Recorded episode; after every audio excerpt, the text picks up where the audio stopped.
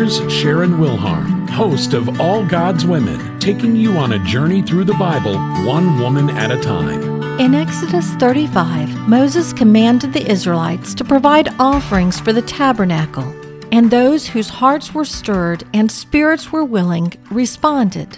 Men and women brought their jewelry, their earrings, nose rings, and necklaces, and made an offering of gold to the Lord. Then women who were gifted artisans spun yarn with their hands and brought the blue, purple, and scarlet linen to the tabernacle. Women whose hearts stirred with wisdom spun yarn from goat's hair and offered it to the Lord. Though we don't know their name, nor how many women there were, we know that they were generous and they gave sacrificially of their items of worth so that they might be used in God's tabernacle. God gives each of us unique gifts and blessings. We may sometimes think that our talents aren't as useful as someone else's, but God gives each one of us, and He can use the works of our hands, whatever that may be. So if you're one of those women whose talents lie in domestic crafts, I encourage you to pray about how God can use your skills.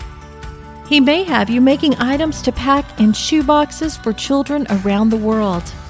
He could have you making blankets or booties for children in the hospitals. He may want you to clothe orphans. He may just need you to make costumes for church productions. Whatever it is, be willing today to give freely of your talents. Sharon Wilharm, encouraging women with stories of hope at SharonWilharm.com.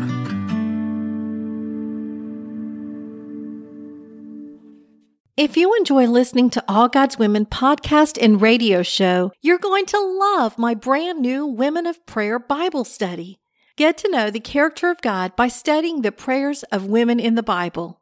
Grab your copy today, available in paperback and Kindle.